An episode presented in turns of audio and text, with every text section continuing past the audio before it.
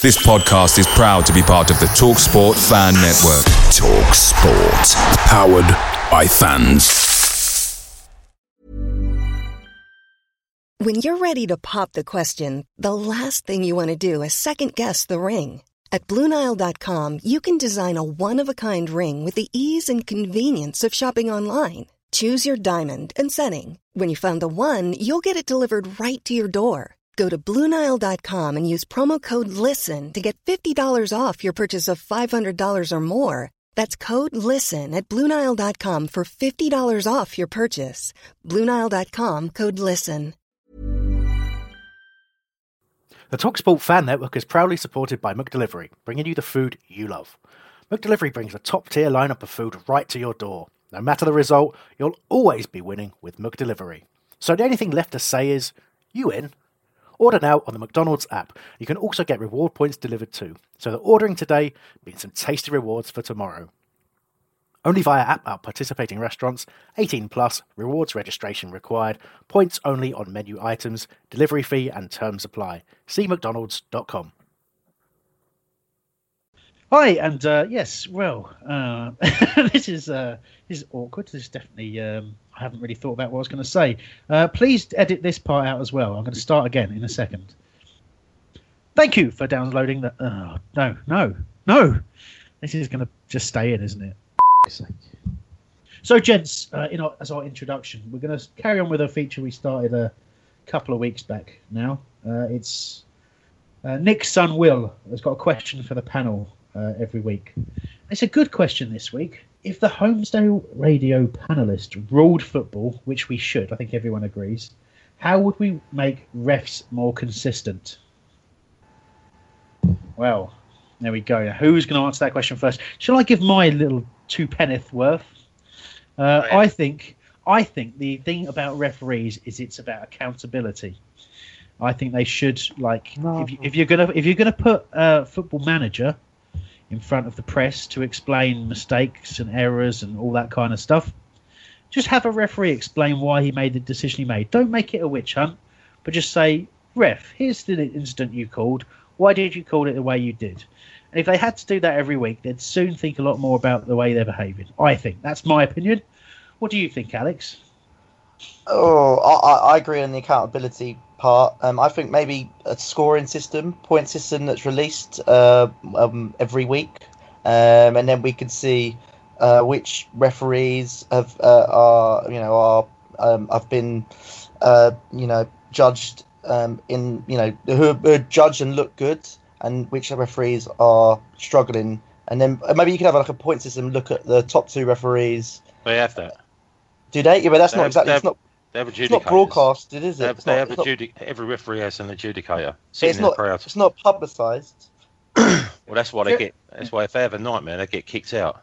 But I think, but, I think point Alex, Alex is making is if you make it public, it's uh, it might have a bit more of an impact because it's a bit of a closed shop, isn't it? The old repeat the yeah.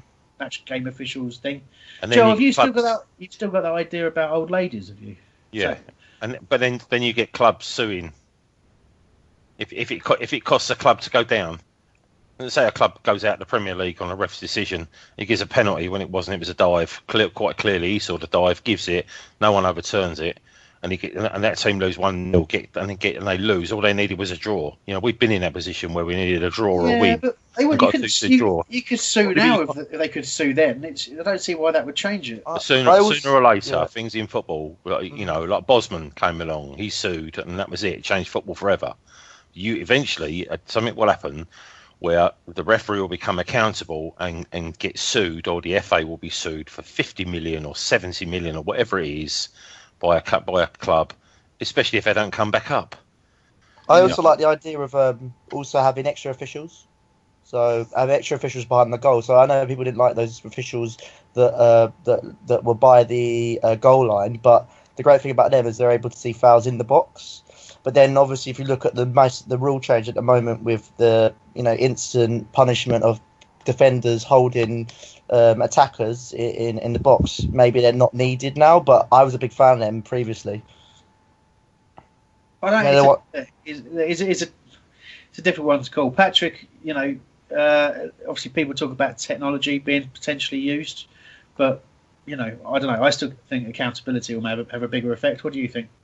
I've got a few things. One, definitely uh, technology. It works um, over here with American football, baseball, hockey. Most of the major sports here have, even basketball, have uh, video replay. Have a fourth official, someone where if there's a controversial controversial call, he can not over, overrule it, but just inform the referee they made a mistake. Secondly, have the referees' uh, teams, have them travel every match the same. So you have the same four guys, the A R, centre ref and the fourth official. They do all matches together. They get to know each other better. They can rotate the four the four people, but they all should basically work as a team. Next, have the referees talk after the matches to talk about controversial decisions. I don't see why they, they don't talk, because by not talking, we always have these huge pub discussions about, you know, why did he make that particular call? Why wasn't this call? And then the last thing is simplify the rules. They're too complicated. The offside rule, I don't understand anymore. I used to understand it a lot when I was a kid, when I played, but now it's too complicated, passive, aggressive.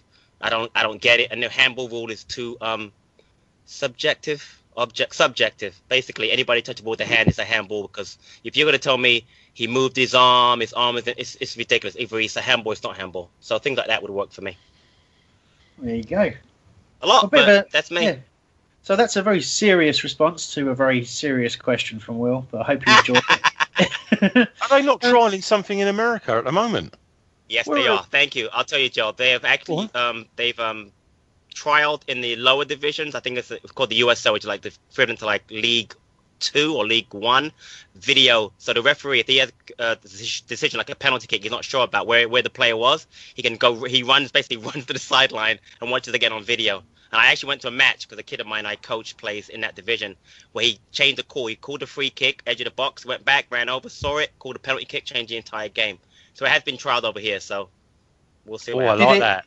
Did it? That. Did it work? I mean, was it? Was it? It was. It was, definitely, it, it, was, it, was, it was. Honestly, Chris, it was a couple of minutes. It wasn't bad. I felt bad. It was against the kids. It was against the kids' team. Louisville City was against him, his team. I so I felt bad. badly. But it, but it was definitely a penalty kick. So it was the so, right thing to do. It really was. So, were, so, uh, so they, can they do it for any decision, or or do they do it for specific they, types of decisions? Specific type, like I said, penalties. Uh, let me think what else they had it for. It was penalty kicks, uh, off uh, certain type, you know, goals. Like if it's, uh, you know, obviously the goal line technology, they have that. But um, if you know, goals, uh, for ball went up a player. Cards. Red cards. Again, red cards. Offside. Red cards, yes. Refs, red cards. Obviously, if it was, a, if they think it was a certain type of tackle. But yeah, it's again, it's just started this season, Chris. I like the the idea of it. I don't. Again, it didn't slow it down in that particular match, but I think it's gonna, it's, gonna, it's a thing that's going to come. FIFA has to do something better, Chris. The referees are just they're just poor all around, especially in our wonderful English Premier League. Interesting. Well, we'll see if that uh, catches on. Uh, we're going to end this with uh, with a joke from Slackbot, since Nick's not here this week, and you you asked Slackbot. Uh, Slackbot for this earlier, Patrick, but I'm going to steal it and read it out. It says, what's the best part about living in Switzerland? Not sure, but the flag is a big plus. I like that. That's good. It's a good joke, because the flag is a big plus, isn't it? Very funny. It actually is a big plus. Never good when you have to explain it. Ooh, yeah. Shot So let's leave that there. Enjoy the show.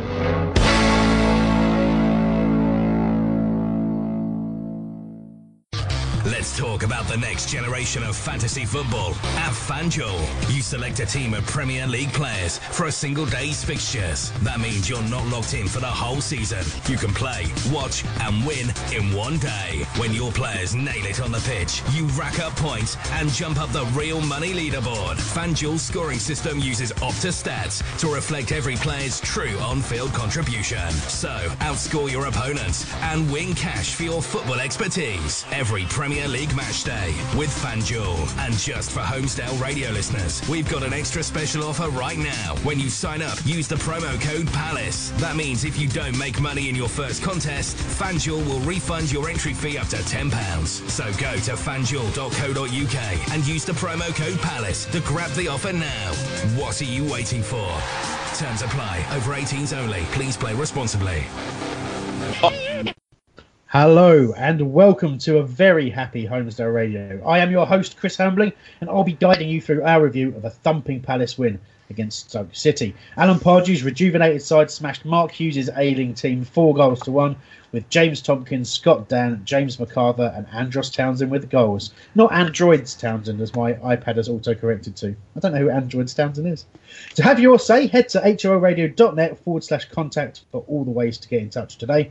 And I'll be revealing our presenting team after this short message.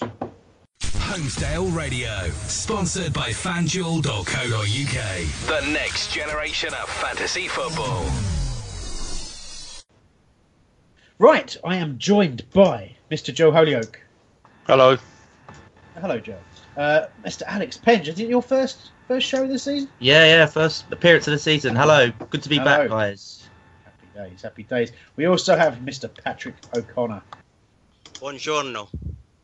And if you're very, very observant, you can also hear the clicks of producer Mikey Fairley, who has forgotten to mute his microphone. What an idiot. What an idiot that, that man is. Silent C. There we go. Isn't that his fourth word we've ever heard him speak on whole radio? No, I've never heard it. Never heard him speak. Can you believe it? Of the three previous words were all beginning with C. There we go. Absolutely true as well. Wish that was a joke. Anyway, before we get into the uh, talking points of the match, just a few little bits of admin for you. I'll say a few, probably just the one, really. The Football Blogging Awards are now open. If you're listening to this live or on the podcast via our website, then please click the banner above the player and tweet the message. If you're not listening via our website, can you please visit holradio.net forward slash FBA to vote. Uh, last year we were finalists and we'd love to reach the final again, especially as a few more of us can make the uh, event in Manchester this year. And we just desperately want to go and have a massive piss up and cause some trouble. So there you go. Uh, please do, do do that for us uh, if you appreciate what we do. And hopefully you do if you're tuning in. Uh, so that's really, that's all my administration for today. So we get right into talking about the game. So we're going to begin, as we did last week, with a um, with a phone call from a, a listener that was uh, done a little bit earlier today. And this is uh, this is a, a friend of mine, James Marshall, who we spoke to earlier about his views uh, from the game as he was travelling home. We're joined by James Marshall, a Palace fan and uh, fellow Arthur Waite season ticker holder. Uh, James, welcome. Uh, definitely for the first time. This is in no way the second recording we've done. Um, all right, so let's no, just keep that. No, no. Why would we have done two two recordings? Uh, no, so, way, no. no, no, absolutely not. So look, great, great result today. Uh, what did you make of the performance? Again, yeah, I thought um, all the players put in their shit today. I thought they were all brilliant. Can't fault anyone. Um, it, it, a lot different to what we've had previously, especially the end of last season. Um, but yeah, again, like it's enjoyable to watch. It's brilliant. You sat there the first time. For a long time, I can remember, I've sat, I've stood in the stand and thought, you know what? I'm not nervous. I'm not frustrated. It's enjoyable to watch. It's brilliant. Really, really enjoyable today. I'm going to throw you a curveball. What was different today? What was? What do you think was the difference? Again, I'm not sure. I think uh, it might, it might be um, a far shout, but maybe the F A Cup hangover might still be uh, over us a little bit. I think you know it meant a lot to everyone, players and fans. And I think you know it got to the stage. Obviously at the end of last season where we weren't doing well in the league, and I think probably at the beginning of the season it was still sort of hanging over us a little bit, but I think we've got it settled now. We've brought in some really good signings. I think um, yeah we, I think that's the turning point now. I think we'll push on and do quite well this season, hopefully. Yeah, certainly need another Pardew run of form, don't we? But um, what what did you think before the game? Was it a game that you thought we were going to come out and win, or, or, or was this well, a real shock? Yeah, as you know more than ever, it's obviously a shock to score four goals at home. But um, I, uh, as a Palace fan, you don't expect much. You know, you, you expect a good performance and to be frustrated, like I said. But I definitely didn't expect four one. I thought maybe two one ish, maybe one nil.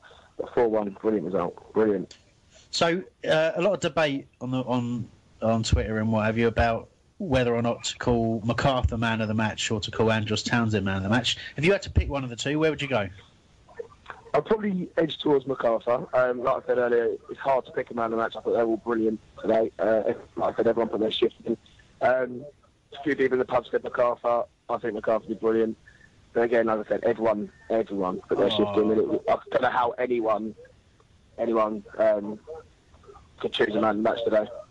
No, let's say it's nice. It's nice to have that problem. Certainly, um, well, Sky Sky weirdly did give it to, to Andros Townsend, although, and he he did have a great game. He was all over the pitch. What did you make of Townsend today? Best performance in the Palace shirt? Yeah, definitely, really good performance from him. Uh, again, like I said, um, I think if you gave me the option now, Bolasie or Townsend, I'd, I'd take Townsend every day, and that's not, not taking anything away from Bolasie. You know, he's great for us. He put he put a shift in most, you know, near enough all every grade. But um, you know, I think if you if you look at the two players, I think uh, Townsend was a bargain. I think we've got to take that. I think that's a brilliant signing, along with Benteke, absolutely amazing. Yeah, Benteke you mentioned there, obviously he didn't score today, and it was amazing considering we scored four, but led the line brilliantly, didn't he? Yeah, he's a class player, absolute class. He, he holds the ball up well, he's not very selfish. Obviously, the goals will start coming for him. He um, he, he scored a goal at Middlesbrough, great cross from Zaha, obviously, and yeah, he, he scores them goals, and he'll get loads this season, and yeah, he'll do brilliant. Okay, mate, final bit for you. There was some interesting comments on Twitter about the defensive performance today. A few people saying we look very shaky at times, a bit nervous. What did you think? I, I, there was not one point that I was nervous about defence. I, I may have missed a few bits, as you quite know what I do. uh, but um, as far as I know, I thought, everyone, like I said, everyone put their shift in today. So, yeah, I can't fault anyone, in my opinion. Okay, mate, well, thanks for that. Well, we'll certainly get into that debate uh, off the back of this call. So much appreciate your time, James, and uh, I'll catch up with you soon, mate. Cheers. Cheers, mate. Thank you very much. Bye. Well, there we go, ladies and gentlemen. A few good points in there. We're going to we're going to come back to later on, particularly talking about the value we got from Andros Townsend. Now he's put in a performance like that, we can see really what he can bring to the side. But if I may, I will start us on the the issue of the defence, because in a in a day of huge, huge positives, I've just I've picked it up as the one sort of minor negative, if you like, that people felt we were a little shaky. I'm going to start with you, Patrick, if I may, and then we'll we'll move on to to the other, get some other views on that. Um, Were you, were you a little bit fearful of the defence? Can you see what people are saying when they're they're a little bit critical? And we'll have a look at the lineup when we're talking about this as well. Well, Chris, as far as the lineup concerned, you know, Tomkins started his first match with Dan in the Premier League, and I thought he did. He was, I mean, they don't have a relationship yet, obviously, because they haven't played together. So I was a little concerned um, about the change. Again, I understand everybody want to get Damien after last week's performance, but uh, I thought Tomkins did okay. Um, the fullbacks concerned me. Um, I've always I've always been a big advocate of having Souaré in the lineup because of his speed. It makes up for some mistakes that we have, and um, we didn't have him today, obviously. I thought Ward was in and out today. He had some good moments, he had some poor moments. So Kelly was pretty solid actually all the way around. So um, the funny thing is though, when Damo came in second in the second half, you know, he put the diagonal in early, but after that, he actually made some really good um, defensive covering yeah. tackles. So it was funny how um, actually Damo come in and actually he played. He looked better than he did last week. Yeah, it's funny, uh, Pardew in his post-match uh, press conference referred to Damo as a legend and said it was great to have a legend come back in. Soon, a legend? Uh, really? Yeah, as soon as, uh, yeah, he did, yeah, as soon as, uh, as Tomkins was injured. But that that shows you the, the difficulty he's obviously got in in trying to get Tomkins in, and I think the injury sort of, it almost gave him a problem in that he said, yeah. sort of, like, now's the time for, for Tomkins to step in front of Delaney. All of a sudden, he needs Delaney again after forty-five minutes. It's a wow. bit of a tough one to manage. But yeah, the fullbacks are certainly a, a point of discussion. But in terms of selection, Alex, we didn't really have too many uh, more options, did we, with Souaré out? And, um, you know, Ward has yeah. been suffering form-wise, hasn't he? Yeah, not uh, not really. I think it's, if you look at the back four, every single one of them are right-footed, so it's going to be it's not a lot of balance there. But there's nothing we can do really. We didn't bring in another fullback in in, in the summer, and and you know we've seen Kelly do a good job um, at left back, um, and Ward you know done a good job at left back in a couple of seasons ago. So it, it made sense really. Um, I I I'm I was impressed with actually with Kelly. I thought Kelly conducted himself very well today. Um, you know, he, he's a lot better going forward than Ward, in my opinion. Um, he just he just has those moments, but yeah, I, I you know, I've, but then saying that, the whole back four had their moments today. I think there was one occasion in the first half there we had five minutes of madness where we made three errors in a, a one at one stage. I think it was Tomkins tried making a clearance and it it brought Boney into the game, yeah. um, and then I think we saw Dan make a little error and then Ward made a little error in that period. So I don't think it was plain sailing. Um, if we look at it from a defensive perspective, I still think there are some errors and some, some creases that need to be ironed out there. Uh, but it was an improvement. Would you go along with that, Joel? You're you're a man who can usually spot uh, spot the faults in a in a situation. Is that fair? I think that's fair. Um, you know, any point were you nervous of the way the defence was playing? No, not nervous, but you could. Uh, I think Patrick just hit the nail on the head. I felt um, Ward was definitely in and out, but it's very hard to, to criticise when you just smash someone four one. I don't know, people were saying, "Oh, you know, it's the poorest Stoke team come down here for years, they're a Premier League side. You've still got to beat them. How many times have we said that? You know, when Sunderland hadn't won away from home in eight months, come down to us last year, beat us.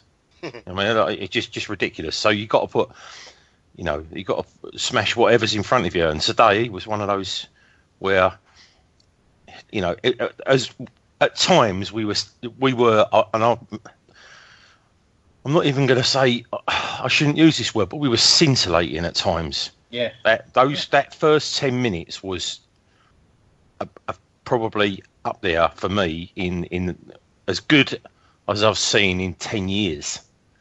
Um, you know, they made they made some some very half decent players, and they've got some half decent players look very average. Well, you know, um, when, you, Ward, when you talk Ward, about, yeah. but Ward had had uh, an Altovich to, to to deal with, and he, I'm telling you now, if if ever we had the chance, my own personal opinion, this is, if we had the chance to buy him, I would have him every day of the week. And I thought, so Ward was, although he was in and out, you know, he he had a good battle on his hand the whole the whole game. Um, so, and and to score the goal, he had to come in into the centre instead of being out wide. Yeah, that's a good point. And, and I, I will say a little bit more on the defence in a minute. And some of the stuff you mentioned in there about the attacking play, I'll be honest, that's probably what we'll focus the majority of our review on, because there's a load I want to talk about with that, and I'm sure you guys do as well, as well as as well as everyone listening at home. But uh, but you, it's interesting you, you pointed that out. That's not really something that I, I thought about, that the, the opponent that Ward was facing. Um, but I also like to point out the difference between how we Uh, put pressure on the fullbacks and how Stoke did. They, you know, we swapped wings and we gave, we never let their fullbacks settle. Both Zaha and Townsend gave both fullbacks all sorts of problems. They didn't know which way to turn, really. But you're right, Ward did a pretty decent job against a very, very tricky opponent. But I felt I actually put a bit of a jinx on Ward, because although he had that air shot, I was I sat there thinking to myself, you know, he's, other than the air shot, which really put us under a bit of pressure, he's actually he, he looks a bit more secure. And the second I thought that, he, he just absolutely had an absolute mare for ten minutes, and I was like, yeah. okay, fair enough, I've ruined that. But I, I tell you what, I, I don't want to sort of turn this into a witch hunt on Joel Ward, because we have talked about him quite a lot of late. But it's just, for me, it's just that little thing in possession when he gets the ball at his feet. He does, you know, he's never never under control with that first touch. It always takes a couple of touches. It's just he's almost having to think about it. We talked before about players having the yips, if you remember rightly. We talked about Wayne since he got married. Yeah, that's if everyone keeps bringing that up. It is. It's a up. weird, weird correlation, isn't it? But, so he's a witch hunt. Nah, nah, not at all. Not at all. He's, he's all right. You know, he's he's a he's a he's a consistent performer. But I, I worry that he, well, he certainly, I don't think he's developed the way we thought he would. Because his first season in the Premier League was, was excellent. He looked like he was going to go from strength to strength. But maybe he's just reached his uh, reached the, the sort of peak that he's capable of. And you know, if if I was looking at that back four, that's probably the area I'd like to see us strengthen, if I'm being completely honest. There you go. It, Kelly Kelly was, was an interesting one for me today again. He does perform well at left-back. You know, it's interesting we also have that think this idea in our head that Ward can play better at left-back than Kelly can, which obviously the manager doesn't share. Are we all happy with that? You know, would you would you want to swap those full-backs at all, you think, Alex? Uh, I, do you know, I... I, to be honest, I think I would rather see him the other other way around. But then after Kelly's performance today and and how well Ward's played today compared to how he's played previously, you know, this season and last season, I think you've got to keep it how it is. Because um, you know, I'm not I'm not Ward's biggest fan either, and I do think we've gone to the next level now in terms of, you know, looking at the personnel we've brought in. And I do think that right back is the next part of the team where we're gonna we're gonna spend big on. Uh, when I say big, I say we're going to spend, you know, less, over five million pounds on and bringing up bringing a new player in, because, you know, we can't just keep relying on, um, you know, like Zaha and Townsend to, to you know get us out of, you know, sticky sticky games. And um, I think you, sometimes you need uh, those fullbacks uh, like like um, somebody similar to to Souaré, um, overlapping um, and uh, giving sort of the wingers a bit of a break. Um, all right, yeah, Patrick, your last word on the d- defence? Yeah, um, one of the things I noticed, Chris, is that um, there seems to be a dearth of really good fullbacks in the Premier League in, in general. I was watching the Man United game this morning, and I noticed that Valencia plays right back for Man United. I mean, Valencia's just not a right back. And um, just the the thing about Ward is that I thought Ward played his best under Pulis, and I think the reason was because Pulis never really made him go forward. I think since Pod, Pods came in and wants to get, you know, the, the fullbacks pushing forward more, I think Joel's having a real hard time adjusting to that. And I think that's what's made him kind of exposed. I think when he just sits, stay home, defending only fullback, he's fine. I think to get him involved more going forward, even though he can score a goal once in a while, I think that's really kind of hurt him. No, that's that's no, I do I do think that. That's yeah. No, it's probably a good place to, to leave that, because I'm sure it's something we'll come back to uh, in, in future shows. But um, yeah, so look, I do I do agree with the general consensus that um, that if we were to pick something something out as a negative, that perhaps the defence did look a little shaky. But look, we, we've come out of a really poor run. Um, and we put a couple of decent performances and, more importantly, got a couple of wins in a row now. And um, I think that will settle down, just like you saw our passing settle down today and our attacking play settle down today. Um, and I felt a lot of that went through our man Jason Puncheon. Um, Get some, in. Some, there's some stats that we'll uh, we'll bring up in a bit. I'm sure you'll be delighted with, Patrick, because uh, please, please. both you and I looked at those earlier. Um, but the, the uh, tweet came in earlier. Let me just dig out who it came from. The tweet came in Uh, earlier, I think it was Warren, Warren A J B, who said it, perhaps. Um, he said that they were talking about it all game, that without Kabay, Puncheon is a better player. And that's that's a very interesting point. So let's let's start with that, Patrick. Is is that the case? It's a great question. I'm not really sure. Um, it, I think it depends on where they're played and, and how they play. Uh, Terence and I were discussing on the preview show about The, we don't need a, a number ten, because I feel that um, we're playing more with a six and an eight, meaning more like a, having Puncheon and, let's say, Kabay play make from deep, as opposed to having someone behind Benteke, because Benteke kind of op- occupies both the uh, centre halves, and he'll drop all, drop down a little bit for as a number ten. So I'm trying I'm trying to think in my head as when they played well together. I'm not really sure. I can remember more than one or two matches last season. It hasn't happened, obviously happened this season yet, because when he Kabay did play, we didn't win a match. So, but it's an interesting question, because he's going to get back in his side. There's no doubt about it. There's no doubt about Kabay's going to play when he gets back. But do they play? Can they play together? I think they can.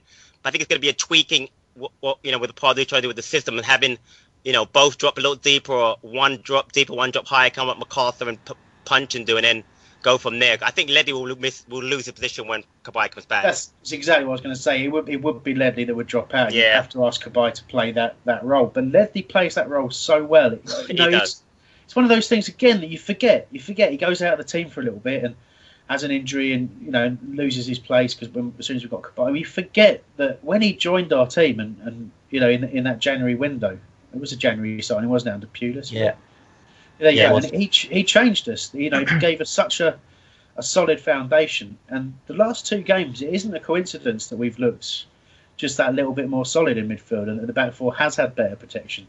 But the fact that he's in there, uh, yeah. Can I get a view from you on that, Alex? And then I've got some well, stats to talk to Jell about. Well, there's no surprise that Ledley's playing well, because he's fit, and he wasn't fit at the end of last season. You know, I think he got rushed back into the side because of problems we were having, um, yeah. and you know, obviously then he broke his leg. Uh, came back. I think he was. So it's just amazing how he managed to come back from that injury so quickly. Um, managed to get a whole. Um, managed to get well a, appearance at the Euros. Did a good job at the Euros, and he's just come back fitter and better than ever. I think this is probably the best football I've seen Ledley play for us um, since his move um, in in a couple of seasons ago in in that January transfer window. Um, you know, it, one thing I like about Puncheon, especially at home. You know, I remember you mentioned in a past show, Chris, about how, you know, something like Puncheon away from home in that position doesn't really suit us. But I think at home he's the perfect player for that, in that he can put his foot on the ball. He can look at the options in front of him and bring the wing- wingers in the game, which is obviously our strong point to our side. And, you know, Puncheon was tremendous today. He managed to, how he managed to find those pockets um, and how he managed to just control a game is just fantastic. And yep. He's just been, he, he just proved a lot of doubters wrong, because, you know, in midweek we're seeing some comments uh, banded about that, you know, maybe he needed a rest, maybe he's, you know, definitely not the player he once was, but he completely put those to bed today, I think. All right, I've got to get plenty of content in from the listeners. I'll get to some of that yeah. in a sec. Uh, Joe, you're, you're always someone who you'll say, you know, Punch isn't your favourite player, but when he plays well, you'll, you'll say he's played well. What did you think today? Well, as I said to Nick, I thought Puncheon had his best game for us. If if, if I can if I can quantify, he's the three years. I'd say this is probably one of his ten best games in the last three years. because he because he's had such large spells out during the season where last year he was he was obviously injured, but then he you know he, he didn't have a very good start to the season, or he's not had a very good end to the season. But he seems to be he seems to be sitting. Um, he seems to be in a better place with, without the pressure of, and I and I, I think it is pressure of Kabay. I really do. That for for me, that's what it comes across as. But today he was given freedom. Um, you saw I, I saw a little bit of punch, to, the, the usual punch today, when he tried to hold on to the ball too too long and was crowded out by two. And then when they still couldn't get the ball off him, because he started trying to go around in circles, three of them, and then they got the ball off him. So what he started doing was, as he, as he was getting the ball, is he was he was laying off a lot of one touch stuff today. Yeah. And that's what he needs to, and I've always said that with Puncheon, what he needs to do is he needs to he needs to not hold on to the ball too long, which he didn't do today, very much anyway. But then what he needs to do is, we don't talk a lot. I don't know if, if anyone's really mentioned this, but as a team, we don't talk a lot. And Puncheon, I think, is one of them people where you can see, shout to him as he gets the ball, turn. It's it's a really simple thing, but they don't do it. So so if there's someone within five yards of him, He he won't turn. He'll just lay it off and give you back a ball that may not be the best thing and put you under pressure. But he had loads of time today, loads of times today where he could have just turned had someone told him. And but and then the times that he did get time to turn, then he was hugely damaging against against uh, against Stoke. And that's and that's all we want from him. We want him to just to not hold on to the ball too long, pick out a ball. Not they don't have to be. Don't have, he don't, he's not Beckham. So we just need him to do the simple stuff. And when he does the simple stuff, like he did today, it becomes massively effective. It's interesting you, you pick out the vocal stuff, because it's funny, I, I haven't really observed how vocal people are to him. Uh, but I, obviously I've observed the fact that he's one of the more vocal players on the pitch. You know, he's often the one sort of shouting instructions. So maybe you're right. Maybe he doesn't get a call every now and then.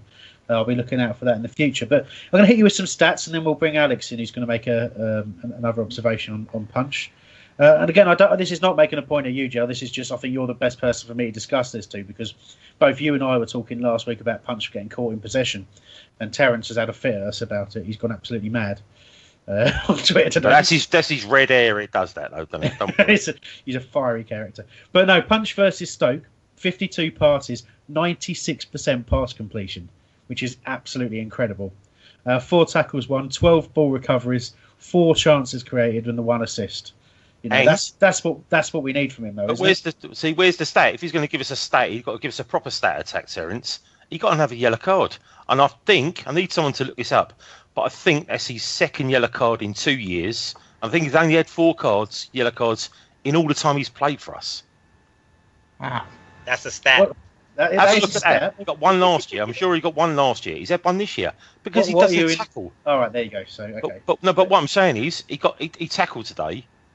And like Wilf, you know, you just don't don't tackle because you get yellow cards. So Alex, bring you in on this.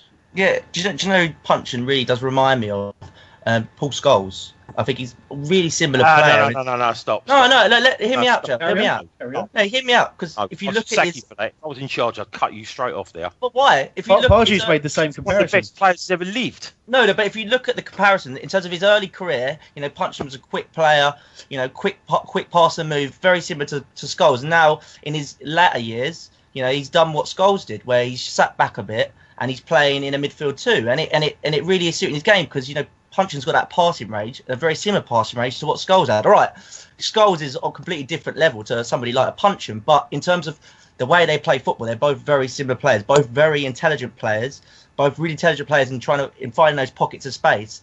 And and you know, it, he's for me, he's a spitting image of him. I think you saw that as soon as uh, I don't know what manager was it that brought Puncheon in the centre? Was it? I think it was Pardew, wasn't it? Uh, I'm pretty sure he played centre under. I think Pulis played in there. Yeah, I think Pulis played in there. And, and Warnock did too.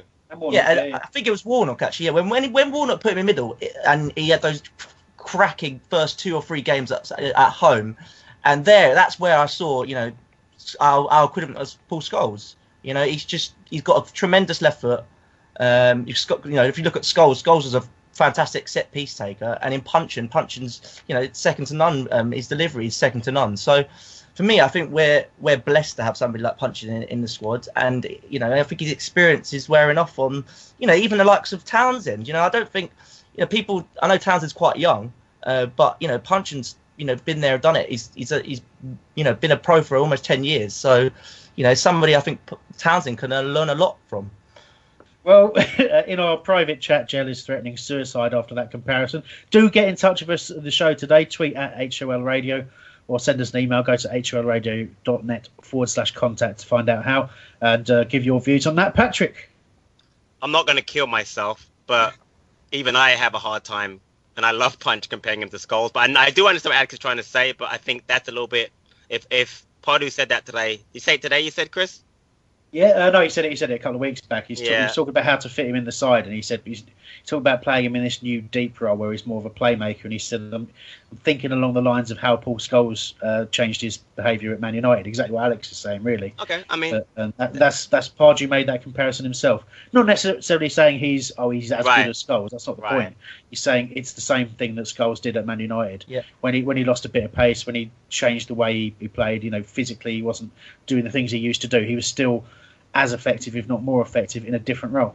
You have to say it's an interesting comparison. I mean, Scholes was a brilliant player when he when he got older, because he you know he came back and he was brilliant. So I mean, it's an interesting comparison. I'm not sure I'd go there, go there, but I do understand what, what both Alex and uh, the manager are trying to say. Joe is now heavy breathing into. I know that's not me. That's not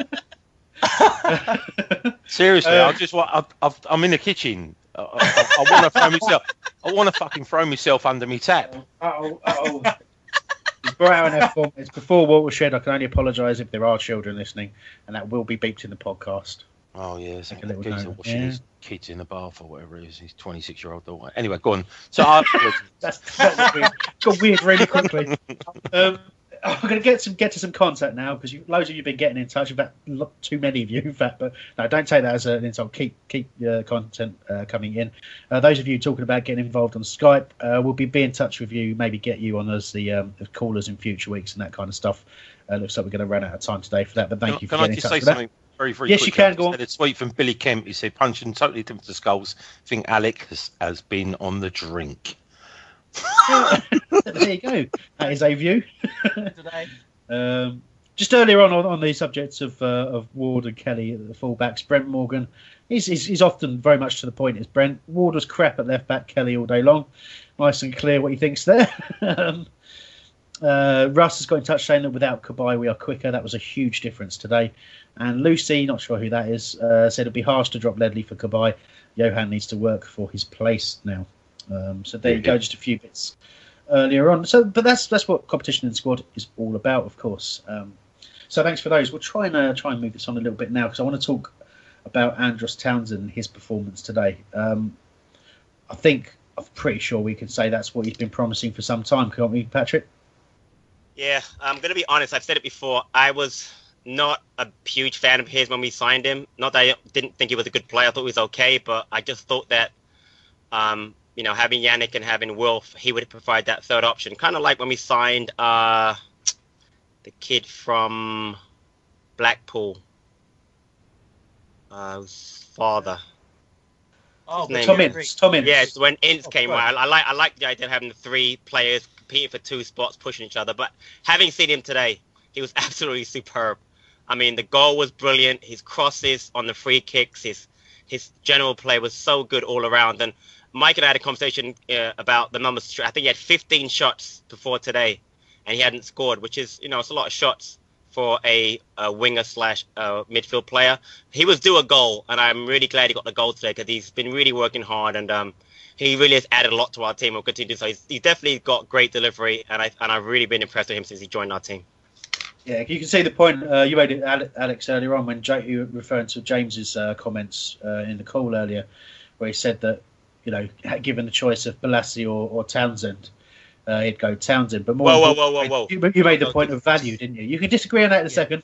You made the point of value on that as well, didn't you? Yeah, I think you've got to look at it differently. You've got to look at it Townsend plus, you know, ten or fifteen million um, or Bolasie. And if you compare those two, you're going to go with Townsend and the ten, fifteen million because, you know, before Bolasie left us, he didn't have the cutting edge that somebody like Townsend has. And Townsend showed that towards the end of last season for Newcastle, that he's got that cutting edge.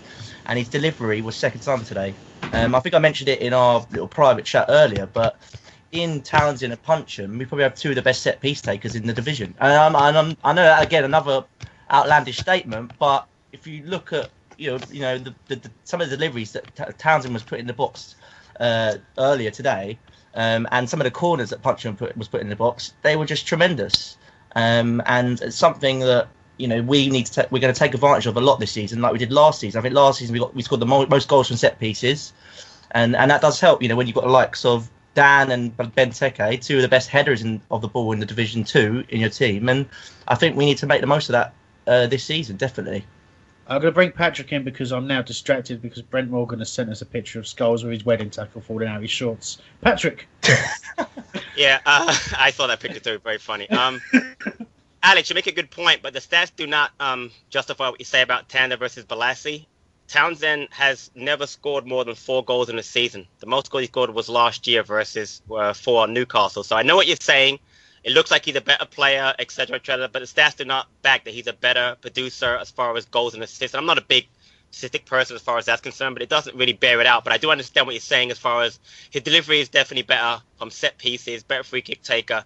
But again, goals, assists, they're very, very similar players. The way I look at it, though, Patrick, is that before you know the end of last season, he's never really had a consistent run in a, in a first team before. Oh, yeah, um, you're absolutely right. You're right. And, and like, if you look at him at Tottenham, he was in and out of the side. He played for a really poor Q P R team um, when they were last in, in the Premier League, and so he's never had a consistent run of games compared to what Bolasie had. Bolasie had consistent run of games for three three odd seasons in the Premier League, and you know he did not could, did not contribute as as much as what I think Townsend could contribute this season for us uh, well, in said, terms I... in terms of goals and assists. I think he, and, and in terms of delivery as well. I think he's just he's for what. There's never been a faster or easier way to start your weight loss journey than with PlushCare.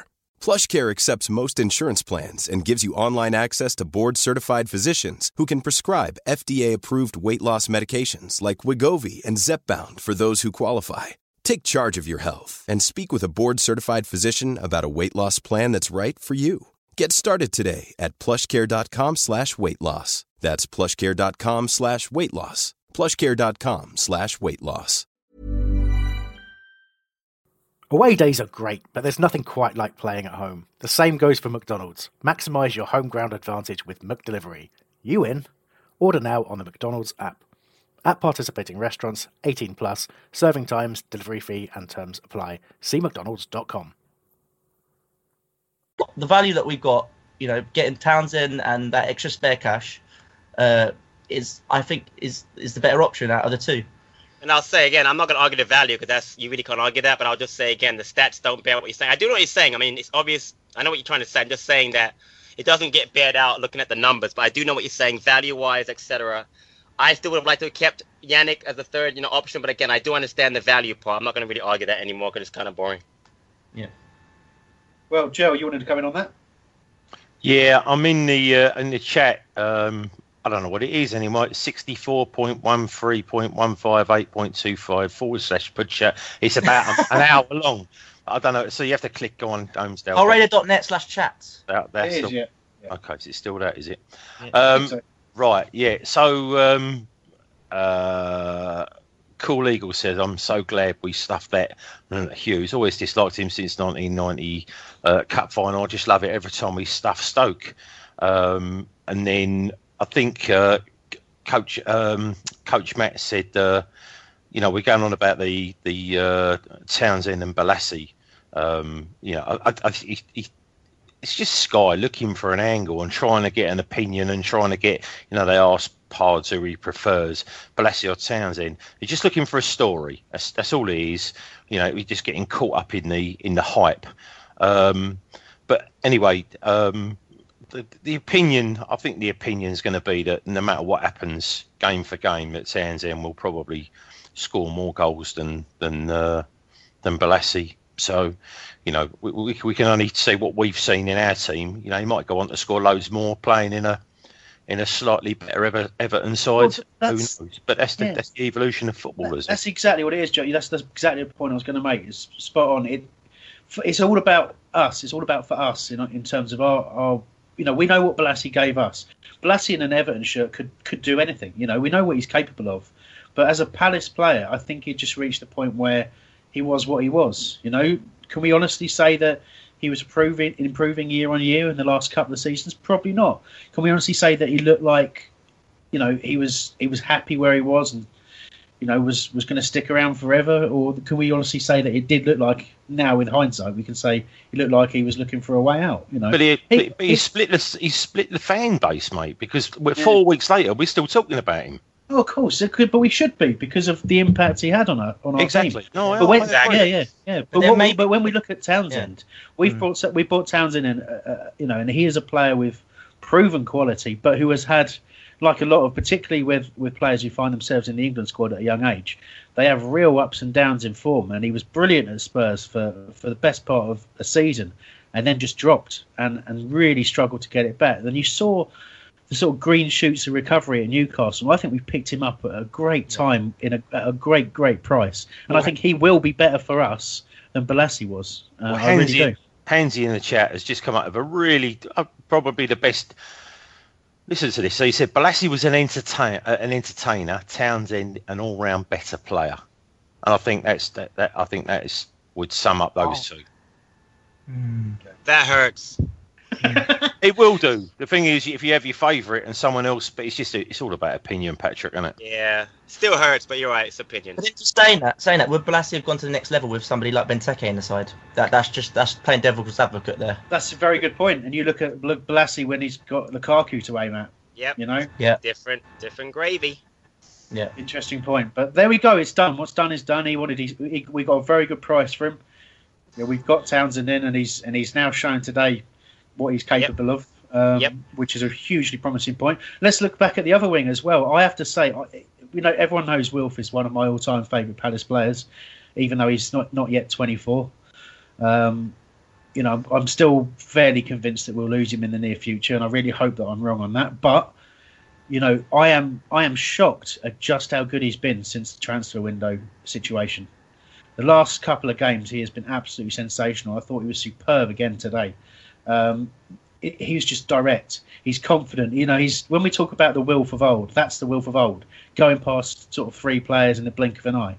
I'm absolutely, I cannot stress just how good I think Wilf Zaha is at the moment and how much of a difference he makes um, to our attacking play. And if you look at the, the force we've got as an attacking side, to, uh, just look at it today. It was breathtaking at some points. You, you said scintillating earlier on, Joel, uh, which is a great adjective for you. It was... It was, it was. I didn't know what I was watching. Points in that first half, I just thought we, we looked like we could score seven or eight here at one stage. And you always get that bit where you know the game dies a little bit, or you give a little bit of impetus to the opposition. But pleasingly today, we didn't concede a goal and put ourselves under pressure. We went on and scored more. But but Wilf, I thought, was when we're talking about McArthur and we're talking about um, Townsend having great games. For me, Wilf today was absolutely superb as well. What do we reckon? Go on, then, Joe. Let me know. Well, we haven't talked about McArthur yet, which which I we have to do. Yeah. Um, but but I was took me and Nick sat there, and I, the more I sit with Nick, the more I like to, you know, we're we're always chatting, and I point out things to him, and I point out things to people. And let me tell you, the second half for Wilf, he had the he had the absolute raging. Yeah. Now, he could have been put through probably, and I'm not joking here, ten times in the second yeah. half. Benteke ignored him the whole second half. I, I, I honestly, I, I'm pretty sure I've never missed most any of that play apart from when I was tweeting once or twice. But I'm pretty sure that he did not pass to him once. He was yeah. free and and one and could have been one on one, on clean through on several times where he made runs and and he really was ignored. And he started throwing his arms up in the air. He, he to the point where he was literally one ball would have seen him put clear through. And he went over. We got a, we got a foul or a, a corner out of it, and he went over to Benteke, and you see him say to him, "Why didn't you pass to me?" You know, it it, was, it, it really had the um in the first. If if we'd have, I honestly think if we'd have passed to him half the amount of times that we could have, we would have not just we'd have slaughtered them five, six, seven. I honestly I, think that. I, I love to see. I love to see that. I love that he was annoyed about it. I really do. Yeah, but the because... thing is, with Wilf though, he's like a kid. He wants the ball, and if you don't get the ball, he gets the ump. When he gets the ump, he's going to get a card. When he gets the ump, he'll, he'll have an argument. He'll argue with people. You know what he's like. He's never happier than when he's got the ball at his feet. And I think he now realises that he is a winger. He's not centre forward. He is a winger, and his job is to cross the ball. He, you know, one cross last week, one and straight away it was a goal. So he knows what he has to do, and I think the the, the more, the quicker that Benteke realises that just give him the ball and you and leg it into the middle, the chances are you've got a cross to come into. So, but that, that was the that was a downside of today, and it, but it was really apparent. There was a lot of people. That's why that's why the main stand where we were sitting was standing up and, and really giving him lots of vocal support. Even when he didn't have the ball, because you could see his head going down. Honestly, he was really getting the ump, and I can't be the only. We, you know, we can't be the only ones that have, that have noticed it. I did see a couple of bits on Twitter earlier on the day when I was looking. Um, the, the people, a couple of people mentioning Wilf had the hump in the second half, but no, I, you know, to me, to, obviously, Benteke is has not been in the squad that long. You know, I mean, he doesn't. You know, he's still got to get used to playing with with the, with the players around him. So let's not. I'll, I'll assume it's not a deliberate ploy to to ignore Wilf, and hopefully next time you'll find him on a few occasions. But the the fact that Wilf's getting in those positions is a huge plus point. The fact that he's he cares that much is a huge plus point. I'm, you know, I'm I've been blown away by him of late. Uh, Patrick, if you finished arguing on Twitter with about about Bolasie, uh, have you got any views on Wilf? You know what? It's it, you know what? It's hard. To, it's, it's hard to like describe what's going on. I'm a big fan. Listen, Joel can relate to this. When Ian White got sold to Arsenal, I took it really, really badly. I was fifteen, sixteen years old, maybe. No, I was older than that woman. I was nineteen, nineteen or twenty years old. Yeah. Um. But um. Someone talked before about the um the fan base is split. They're not split. Most people hate Bolasie because he left. Like ten percent of us. You know, defend him. So I get very defensive. I know I shouldn't do it, and I shouldn't get take it personally. But it really bothered me. People say, "Oh, he couldn't do that. He didn't do that with us." Blah blah blah. It's just annoying because it's not true. It's just a, it's a, it's a story people are writing now because it sounds good. But they're talking about, "Oh, every shot he put was in the, you know, rows there, and he couldn't cross the ball." Ask Glenn Murray if he could cross the ball. Come on. He said he did. He said he did when Glenn was there. So Patrick, he left. He's rubbish. Come on, that's how it works. Yeah, you know. You're right. He's rubbish. You're right. I gotta get over it. I gotta get over it. That's how it is. You're right. You're so oh, right. I've got to get over it. It will eventually. Like I want to get over the F A Cup final. Eventually, I'll get over that too. No, don't mention that ever. Exactly. Ever. I did. I forgot to mention my customary Mark Hughes looks like a nana uh, thing earlier on. Grandma. Grandma. I just every. I think we've added to that again today with a bit more, bit more worry lines. Can, can I just tell you very, very quickly? I've just uh, things just come up on my timeline on Twitter. And it's from uh, Manchester Man City Alerts. So he said, you know, Man City, I think he says, I can't believe Palace fans are singing our song that we nicked from them. Which it. Thought was quite funny. Yeah, it's funny. Yeah. Um, Mate, connection of... Do you know what I mean? God. Eh? Well, glad all over, right? The Guardiola's. Yeah, no, yeah. yeah. God. Anyway, um, I got an email in earlier on from Jerry Cole. Thanks, Jerry, for this. Um, he's got just a general point about the, the game, really. Talking about the fact Palace out-footballing Stoke all over the pitch, passed the ball really well. Uh, team uh, improve, you know, we're improving the whole team with confidence and passion. Uh, talking about possession football, all that kind of stuff. Confidence is what I'm going to pick out of that in a second. But he was talking about uh, McArthur and Puncheon as well, saying that they were the men of the match, uh, with with McArthur playing a more defensive midfield berth and the latter doing the occupation. Latter occupying the attacking role, and again also pointing out that uh, Benteke was a quality at the top of the pitch, uh, holding holding the ball up impressively. And that again, we mentioned earlier, James mentioned it in his call earlier, that um, even though Benteke didn't score as a striker, the performance was top notch. It really was. But again, Joel, you've picked out yeah. the passes he hasn't uh, hasn't made to Wilf, but he was superb. Alex, I'll let you speak. No, no, I agree. Well, he's cl- he's classy, isn't he? He just every t- every ball that came to him just touched stuck to his feet. And we haven't seen that for a long time. I'm just trying to think of who's our last, you know, top quality uh, target man that we've had. That I'd say Chris Mark, Armstrong, Mark, probably our last, last last top target man, probably Chris Mark Armstrong. Bright. Come on, Ships, come on. Oh, well, I think, every, oh, well, I don't know. Did everything stick to him as well as it st- sticks to Benteke? Well, if you hit him in the midriff, it tends to, tend to stick. it gets it get stuck. yeah. Sorry, sorry. I love I Ships. Yeah, Sorry, I love Ships too, yeah. But um, he's just classy, you know, and he brings players into the game. And it gives us a focal point that we've been lacking for, for a number of seasons since, you know, since Murray's injury.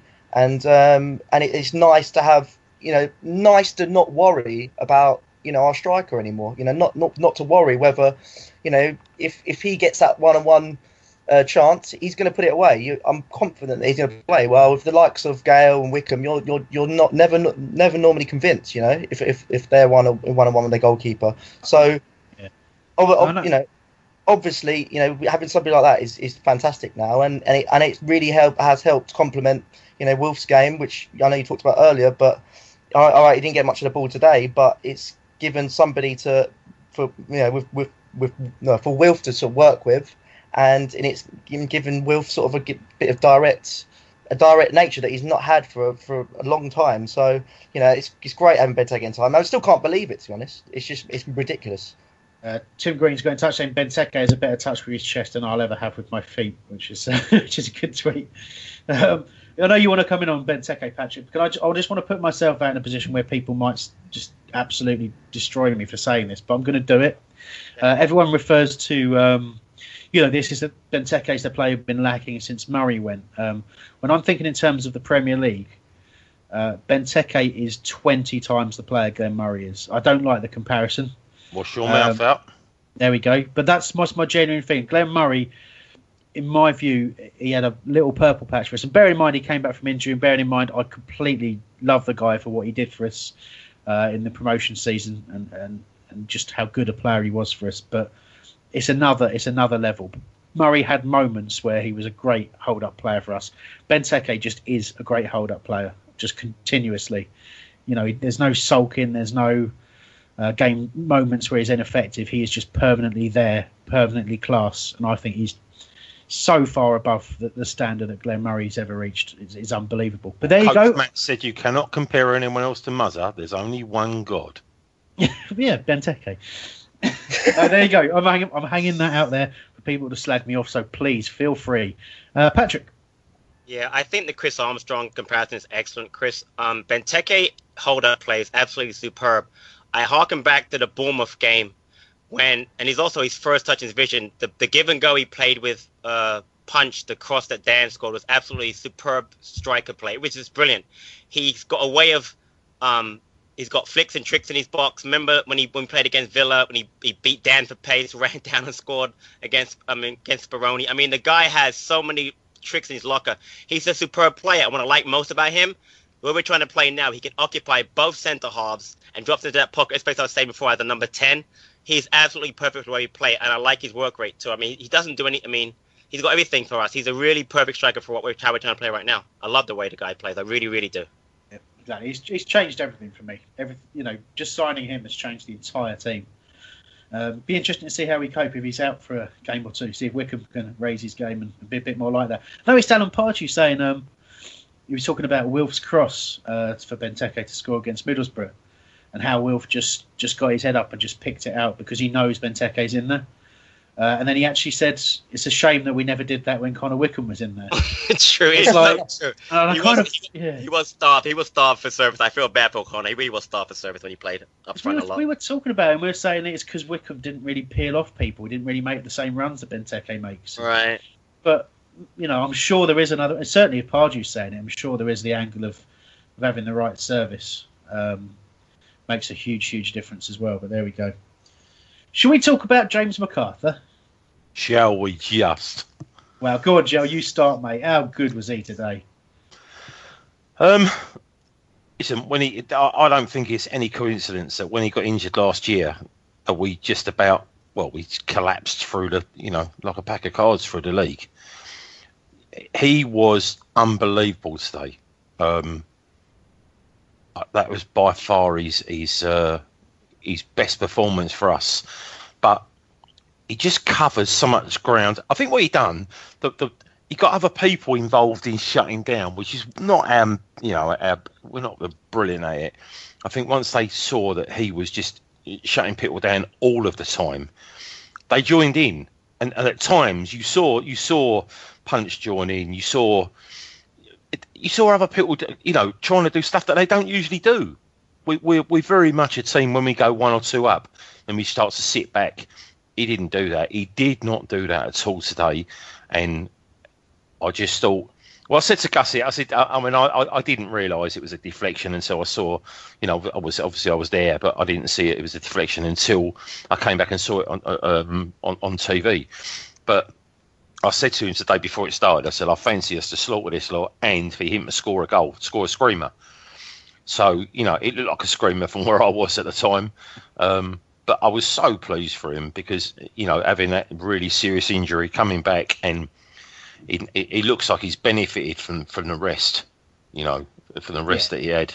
But, yeah, brilliant, brilliant, brilliant display. And you can see now by just about having him and... Uh, You know, I, I'm just really pleased for him. I, that that result, I'm telling you now, my own personal view is, had he not played like that today, that wouldn't have that wouldn't have happened. That result. Well, Pardew picked it out and said it said it this way. He said it's his energy, what he brings. No one else in the in the club can do it. Um, and you're, what you're saying about him getting other people to close down, I think that's exactly what Pardew's getting at. His work rate, his energy, the fact that he doesn't ever let up. I think he G's everyone up, doesn't he? Yeah, inspires everyone else to do the same. You can't, yeah. if one of your teammates is doing that, you can't, you can't hide. You have to do it. You know, there's no, there's no getting away from it. Otherwise, you stick out like a sore thumb. He just inspired everyone, didn't he, Alex? Yeah, he was, he was constantly closing down players, uh, and whenever he had the ball, he was just classy. He's just literally just miles ahead of everyone on the pitch today, and uh, it's just really exciting to have someone like that in the middle, in the middle of the park. Um, you know, fantastic he's managed to overcome that really serious injury, uh, and you know we're going to have a big fight on our hands to try and keep him toward, um, you know by the end of the season, because I'm sure there'll be a lot of clubs interested in him, because he's just, you know, at times he just looked uh, you know like he can play for, you know, one of the, one of the top teams in the in the division. I'm sure about that. Oh yeah, I mean to, to be box to box the way he is, you know, yeah. again as as a player, I don't think I've ever seen anyone clear the ball off the line as much as James McArthur for us. Just chance after chance after chance ever since he's been at the club, he's cleared mm. off the line. But you also see him, like you do today, in the, in the penalty area at the other end. Sometimes he's closing down the goalkeeper. You know, the guy doesn't stop. But I think, I don't know what you think on this, Patrick, but I think as a as a footballer, as a you know, as someone with the ball at his feet, you know, he's got a lot more skill and ability than perhaps I think people realise. Yeah, right. And I'll point to two passes. The one last year against Norwich, they put in for Gabay to score.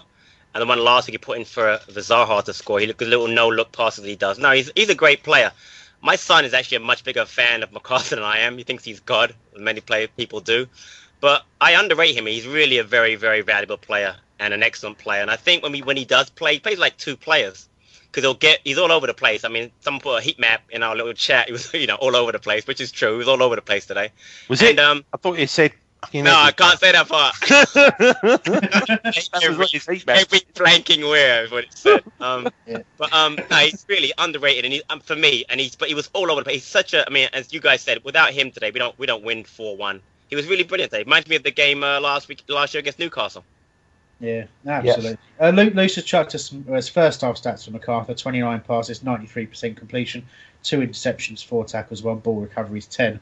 He's easily doubled that in the. Uh, in the second half as well. That was um, that's pretty impressive. And uh, during the course of the game as well, uh, they were talking about, it says, Dan Shawcross? No, Wilfried Zaha has made more tackles than any other player so far. That was during the course of the game, about half past three that was. So uh, that also, a nice stat to sort of indicate just how much work uh, Wilfried Zaha is doing for the team as well at the moment. We'll come back to talking about... Um, about talking about McArthur in a moment when we get into talking about man of the match. But just before we do, Um, just, I suppose the question really is, and I'll ask you all, was today about Palace being good or about Stoke being bad? Because you can easily say both.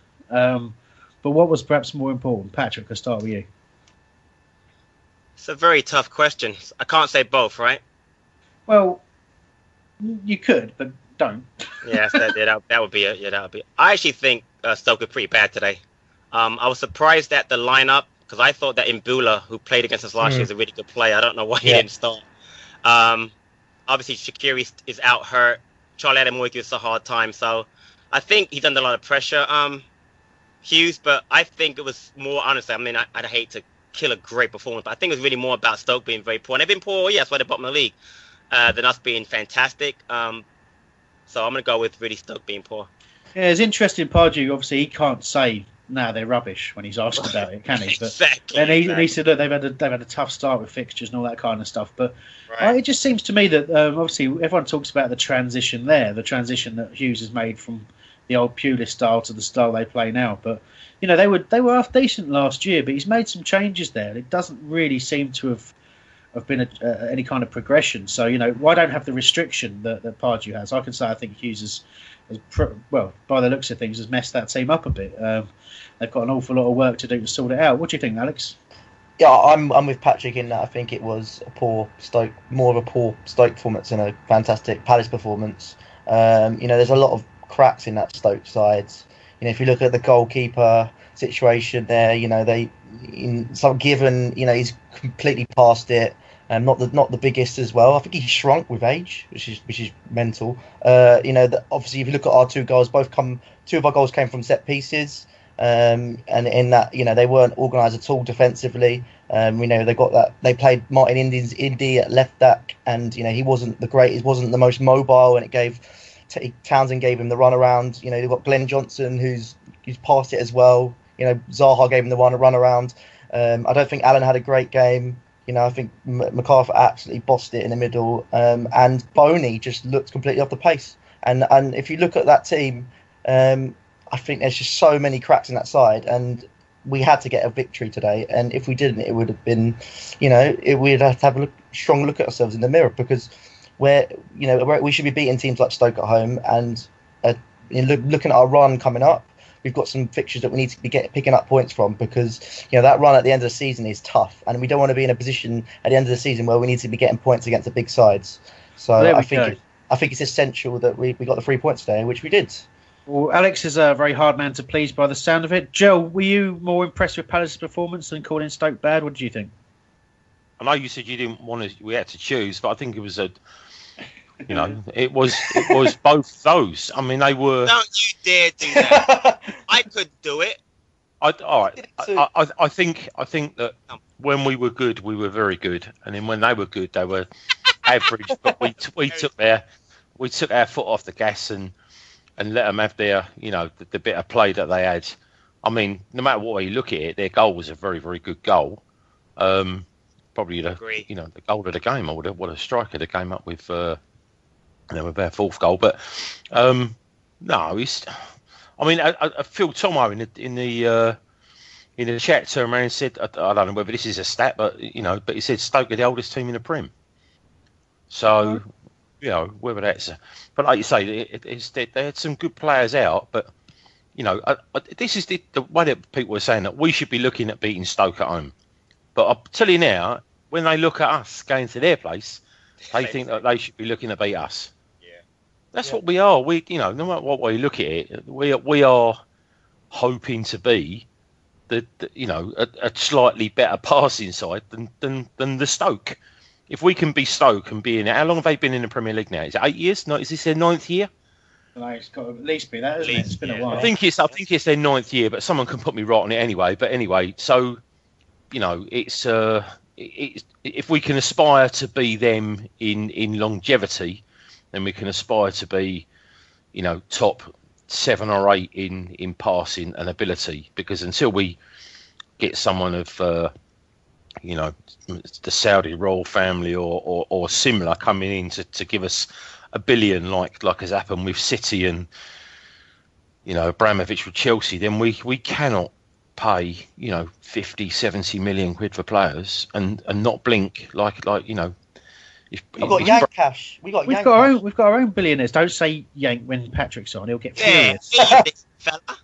Yeah. yeah, but it's a, but, but it's not. A, it's not. A, it's not a. Uh, that's right. One. But a quick game two said Saudi ain't interested, and he would. and, and he would know, really, wouldn't he? Um, he would. Yeah. He does. So sort it out, um, Paul. Come on. But yeah. But yeah. I mean, I, I. I just. I would just like us to be. To just be like Stoke. Only a tad oh, better. Dear, mate. You're setting yeah. your you're setting your sights way too low. No one wants to be like Stoke. Not even Stoke want to be like Stoke. Come on. Oatcakes. Hey, oatcakes. What's the point in an oatcakes? Sorry, I've gone mad. I've gone mad about oatcakes. Right. Must mean it's nearly time to end the show. Um, so uh, just before we get into the forward reviews, uh, man of the match, please, James McArthur. Anyone yeah. else? Uh, Andros Townsend for me. Andros Townsend for you, Joe? Yeah. Silence from Joe. Hmm. Well, how about Andros McArthur? James Townsend. James Townsend. It was in, yeah, as I said, Sky gave it to Townsend. Very for me. Fun. It was it was McArthur, but it was great to have that, oh, yeah, that choice to make, really. And, and there were so many good performances today, which was um, very, very, very encouraging. All right, great stuff. Thanks for all your contact today. Uh, talking of contact, next up it's Four Word Reviews. Marcus Summerhayes, been waiting for that. Ed Calloway, just like watching Barcelona. Glenn Fossey, stress-free Sunday afternoon. Dan Druff, what a lovely day. Oh dear. Paul Michael Denny, sacked in the morning. Tom Williams, let's keep it going. Simon Pizz, Pardew's new style box. That, that was Pizzy, by the way. I think Joel's been at the, uh, been at the names try. again. Eddie Ball, play Stoke every week. Samuel Boyle, I've heard of him. Jimmy Mack, marry me. Hmm. With the great Lucy, Eagle-Stoked Hughes Rage. Billy Kemp says, Ledley won me over. Mike Teams, much swash, no buckle. Very clever, Mike. E B O, four nil, oh bugger. Ebenezer Good, one, two, three. Four. Lynn Macker, I've missed you. Jack me off. Such children. Townsend delivery is brilliant.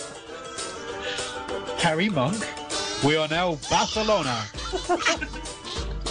The wonderful Patrick O'Connor, here comes the run. Steve Fawkes, enjoyed Fort Defence shaky. What? Mike Oxmall. Joe, is it Moody, is it? That's real, isn't it? Yeah, it is. Oh. He got you that one again. Wanted a clean sheet. I bet he did. Mike Oxmall, you see. Oh, f***, of course, yeah, sorry. The only one I didn't think was Moody. Brilliant. Holmesdale Radio, sponsored by FanDuel dot co dot U K. The next generation of fantasy football. That's right, we are sponsored by FanDuel and uh, been playing again this week. I've had a bad week this week. I've managed yeah. to turn fifty-eight pounds into thirteen pounds. That's not a good way, way of doing anything, is it? Uh, just caught out a little bit. Earlier on today, I was on for turning it into sixty-five, but a couple of little... A couple of little dodgy moments in, uh, in games today really uh, really seen me drop down the leagues in a number of, of the events I entered. But anyway, to uh, to get involved in this, we'll explain it a bit more in a bit. Join our mini league. Go to holradio.net forward slash FanDuel, F A N D U E L. Uh, sign up using our promo code PALACE, uh, which will also help us find you, as well as um, if you fail to win on your first contest, it'll refund any money that you've spent on it up to the value of ten pounds. Uh, then each week, join the fan favourite contest, which is uh, a total prize of seven thousand five hundred pounds, split between the winners. Uh, it costs five pounds to enter, I believe. Uh, and on Monday, we'll then update the league table, and if the person with the most points will win five pounds from us, in addition to whatever else you've won. But you'll also have to beat Dan Fuel, who's our mysterious ultimate mm. fantasy football player. Mysterious, isn't he, Alex? Very mysterious. He is. I wonder who he is. Ooh. Who could he be? But anyway, um, myself, I didn't get on too well this week. Um, I uh, I was say, doing very, very well earlier on in the day, and I've say the thing with FanDuel, I really genuinely enjoy playing it, but I get obsessed with watching games and watching the sort of the, the points accumulate and decrease as I'm as the games are going on. It's uh, it's a bit of a weird experience to become quite so obsessed with it, and um, I've learned some lessons this week in that uh, you can't just keep picking the, uh, the what you consider the best players. You have to try and find a little gem uh, once or twice a week, because you need its value, because all the values are going up with the higher scoring players now, so you can't fill a team with them, can you, Alex? And also, all the big players are owned by everyone else, so you need to find those those like rough diamonds Uh, in order to gain advantage on other people. Uh, Uh, Kapue's been one, hasn't he? This this he has. Like, obviously, but now he's scoring every week. His value's yep. rocketing up, and you can't really be saying everyone's got him. So yeah, same with Idrissa Gueye. Idrissa Gueye as well is another one player that's um, looked very good for Everton. Lots of interceptions, a lot of tackles, lot of lot of good passes, and uh, he's being picked out by FanDuel, and his value's going up as well. So. But do give you check out hlradio.net forward slash FanDuel. If you ever want any help or anything, any advice in getting involved in it, just give us a shout and we'll give you our best advice. But the way we perform this week, we're not going to be much use. But it's great to say you, you uses the Opta stats to to work out scoring. It's not just about goals and assists. Much, much more to it than that. And uh, it is a real challenge, and it does reward people uh, who do their research and know their football. It's very impressive. And like I say, one of our One of, our, one of the guys who signed up with us won five hundred quid a couple of weeks back, which we were all very, very impressed with indeed. Uh, it's a very hard thing to do. Um, get involved. Like I said, if you don't want to spend any money, you don't have to. There's a free tournament every week. The top prize, I think, is about twenty-five quid, um, all that kind of stuff. So do get involved in that. They've been a great sponsor for us so far this year, really supportive. And I know they're very excited about how their, uh, how their company's doing with their Premier League um fantasy football games. It's really good fun. You say you don't have to, but the offer's there. Um, also, a quick note to Fan T V. Uh, Fan T V is a show we've been involved with quite a lot, uh, appearing on there. Myself, Nick, um, Albert, and Terence had been on before. Uh, Nick was on this week, last week, just gone on a Wednesday with with Joel and Lucy, of course. Uh, The show is on Sky. It's uh, channel two one two on Sky. They also go on Facebook, YouTube, and you can look watch it on our website when we're on as well. Uh, good fun, wasn't it, Joe? Yeah, it's always good fun. Um, a little bit, I think they try to throw Lucy under a train a little bit when they got her on to uh, to talk about women's football, and I don't think Lucy knows a lot about women's football. Uh, she's but Palace she, obsessed. That's she, it. she, she is. She winged it very well. Um, but no, it, it's uh, it's good. It's good, and it's it's hard to. Uh, Like sitting here now, you know, we're, this is a Skype-based radio show that we do, so all I'm doing is looking into a laptop screen. But when you've got cameras and lights on you, and, and you know, it's uh, there's a lot going on, and you can also hear stuff going on in the in their earpieces, and yeah. you know, someone moves, you you look, and it, it doesn't make for, for good T V. But um, I got to yeah. tell you this, got to tell you this. I met up with uh, mate Nav, uh, of course, the week went out on Friday for for a bit of lunch. And, chat about football, and he watched the performance, and he said obviously it's the first time he'd seen you, Joe, and he's always used to your brash persona on on, the, on air, and he said he was shocked at how sort of timid and nervous you look sitting on that sofa. Oh, I Aww. wasn't. I, see, you... a couple of people said that to me, said that to me but I, I honestly wasn't. I'll tell you what it was. I, you know the microphone they give you, you know that little box? Yeah, yeah. She stuck it like on me, on, on me, Uh-oh. above me pocket. So when I sat down, me belly was like sticking yeah. into it, and I was like, it was hurting me so much that I could yeah, hardly yeah. breathe. And honestly, I asked Lucy and Nick that as soon as we went to a break, I was like, "Hey, get this out of me side. Can I stick it in my pocket?" But um, but yeah, after that. But and, and also, it's uh, that sofa isn't as big as what it looks. It isn't, is it? No, not very, very cozy looking, the three of you, by the way. I see what, yeah, the four, the f- three of you lot when you was on it. You, you, Al. Me, me, Albert, and Terence. That was, I mean, Jesus. Terence, Terence looked thin, and he was very that happy about that. That almost was, must have been man love. That was an experience, I tell you that much. It was nice to get close to the guys, but uh, not that close. Uh, no, you, obviously, I just want to say on air, I say uh, that the both that the Joe, Nick, and Lucy did an absolutely fantastic job representing the show and uh, being very, very entertaining guests as well. So cheers for that, and make Cape sure Town you uh, Kev. Remember, we're going to give Cape Town Kev a, a, a little bit oh, of a. Of course, I mean, Kev. Oh yeah, yeah. I'd say yeah, yeah. Because he came on, he came on. He was on the telly. We was all watching him, and he turned around and said, "They said, what do you think the score will be?" And he said, four one. Yeah. What? So Kev, well done, Kev, well done, Cape Town Kev. I know. There you go. This, I thought it needed. Kev. Yeah, exactly. He's been Someone... something of a uh, Fan T V superstar. He's on there quite a lot these days. He's he's on there more than we are. Full well disclosure, Kev. By the way, I was offered that spot and Kev took it. So well done, Kev. Oh well, you've lost it now, mate. He's too nah, good. He's much better than I'd ever be. So and Lucy plugged um, Terence. Terence's uh, red and red and blue army. Um, yeah, very dot, very well. U K. Yeah, she did. Well done, Patrick. Um, but yeah, it's, it's good. It's good. It's, it's good fun. I, I'm, I, you know, I'm looking forward to going back there again. Yeah, as I said, As I said before on a, on a couple of shows, it's it's a very, very new show, but I really like what they're doing. It's, you know, I, I was talking again, talking in, in the week about this. It's people, I, I don't know about you, but people, I, I find myself and, and other people I speak to a little bit fed up with the same old generic stuff. You know, this ex-footballer talking about stuff, but he hasn't really watched any of the mm. games or anything like that. When you get real fans on, you know they've watched the games, they know they've analysed the players. And when they're when they're passionate enough to be on a T V show talking about it, you know they know their stuff. So, I thought I think it's a really good show that's gonna it's gonna go far, and it's, it's well, very very a, enjoyable. He's a Scouser, isn't he, Toby Tarrant? He loves well, yes, slash so. Reading. Yeah, well, I saw I, I tweeted him earlier and said, "Do you want to come on our radio?" You know, for the before the Liverpool game, and he favoured it, so or he liked that'd, it, so that'd be good. that that'll be uh, yeah to get uh, Chris Tarrant's son on will be will be good. And he's a yeah. tall lad, isn't he? Six six, six six five, six six. Yeah, he's yeah, massive. Six, six, yeah, he was a little bit hurt because there was a, a guy from Paris called Pierre uh, talking about the Champions League, who was um, six seven. So uh, on there, and he, he felt intimidated because he wasn't the yeah, tallest he, person on there. I've I've got a mate who's about six nine and a half, and he gets really angry with other yeah. tall people around. It's, he won't have it if there's anyone taller than him. He's just. He's just unsettled. Anyway, this is probably the sort of stuff we could do, do in our outro later on. In the pod. Uh, sorry, everyone. Hope you've enjoyed the show today. Thank you very much for listening, and do download the podcast for the extra content. Thanks to all the panel and the production team as well, and we'll see you next week. And don't forget the preview show during the course of the week as well. Bye. Cheers. Bye. Bye.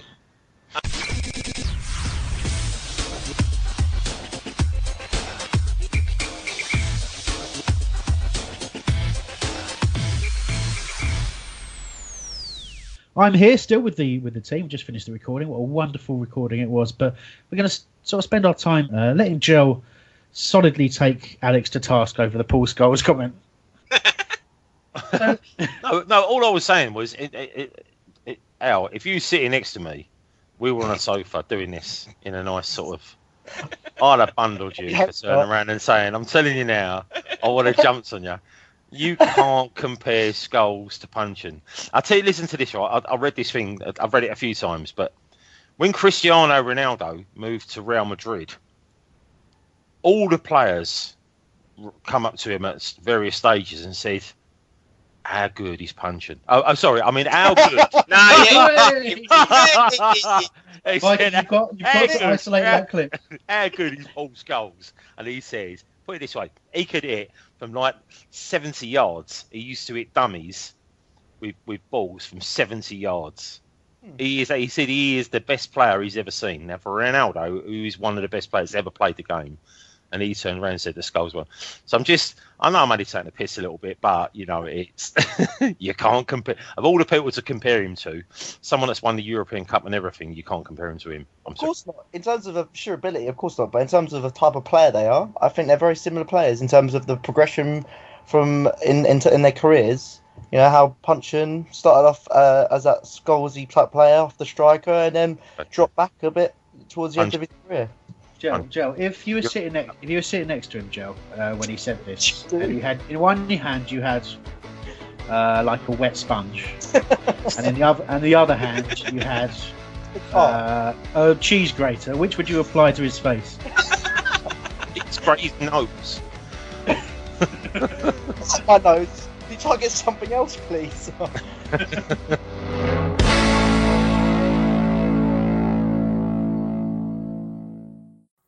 It's the ninetieth minute. All your mates are round. You've got your McNugget share boxes ready to go. Your mate's already got booked for double dipping, and you steal the last nugget, snatching all three points. Perfect. Order McDelivery now on the McDonald's app. You in? At participating restaurants, eighteen plus, serving times, delivery fee, and terms apply. See mcdonalds dot com. Planning for your next trip? Elevate your travel style with Quince. Quince has all the jet-setting essentials you'll want for your next getaway, like European linen, premium luggage options, buttery soft Italian leather bags, and so much more. And it's all priced at fifty to eighty percent less than similar brands. Plus, Quince only works with factories that use safe and ethical manufacturing practices. Pack your bags with high-quality essentials you'll be wearing for vacations to come with Quince. Go to quince dot com slash trip for free shipping and three sixty-five day returns. This podcast is proud to be part of the TalkSport Fan Network. TalkSport. Powered by fans.